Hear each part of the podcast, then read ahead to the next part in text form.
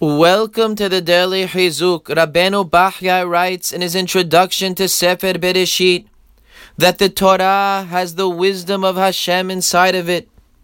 Any wisdom that can possibly be found in this world, Hashem included in the Torah. And that is why it is called Timima. It is complete because everything is encompassed in it. The Mishnah in Pirkei Avot tells us, De Kulaba, which Rabbeinu Yonah explains to mean, every wisdom is found in the Torah. Hashem shared with us the secrets of the creation. Regular students learning in Yeshiva are taught things that the wisest men of the generation do not know. How fortunate are we to have the zechut, to learn Torah whenever we want. Although it gives us Chizuk and Emunah, when we see information in the Torah about the world that scientists have only recently discovered, we should be no less impressed by anything we learn in it, because it is all the wisdom of Hashem.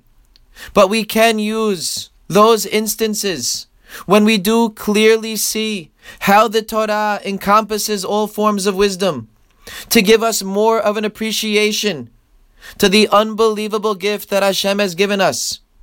Some years back, a man by the name of Chaim, who was a real estate developer, entered the Chazon Isha's office seeking the Gadol's blessing on a new project he was working on.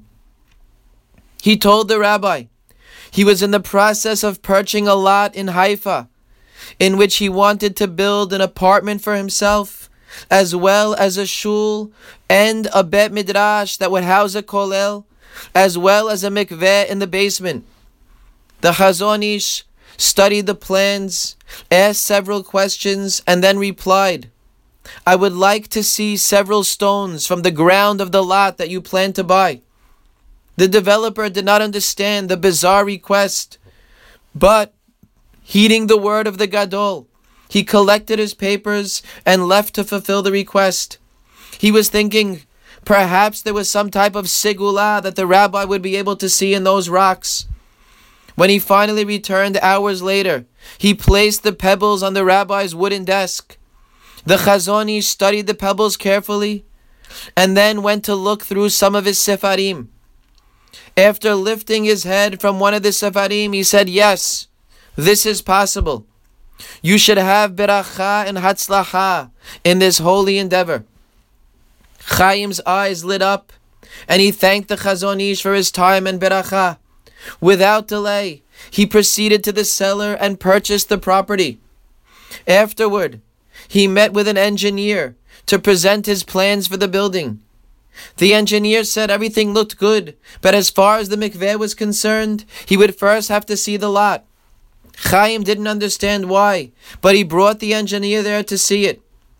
When the engineer inspected the ground, he said a mikveh here would be impossible. The ground beneath is solid stone, and it is not possible to dig far down enough to build a mikveh there. "You should have checked with an engineer before you purchased this property," he said. Chaim was unfazed. He told the engineer he was confident that he could build a mikveh and proceeded to tell him of the blessing he got from the Chazon Ish. The engineer was not impressed. He asked Chaim which college the Chazon Ish attended and what type of degree in engineering did he have. Chaim said, "I'm sure he doesn't have a degree in engineering, but if you meet him, you will see for yourself the extent of his knowledge." The engineer agreed to go meet the rabbi. He was expecting to come to an opulently furnished study of a distinguished rabbi with a vast library featuring academic works on subjects ranging from philosophy to geology to science. He was astounded, therefore, when he was led into a narrow room that carried an odor of old books and saw an elderly man behind a worn-out desk with a large pile of sefarim that nearly blocked his face. The engineer felt very aggravated that he was dragged all the way to Bnei Brak for this meeting.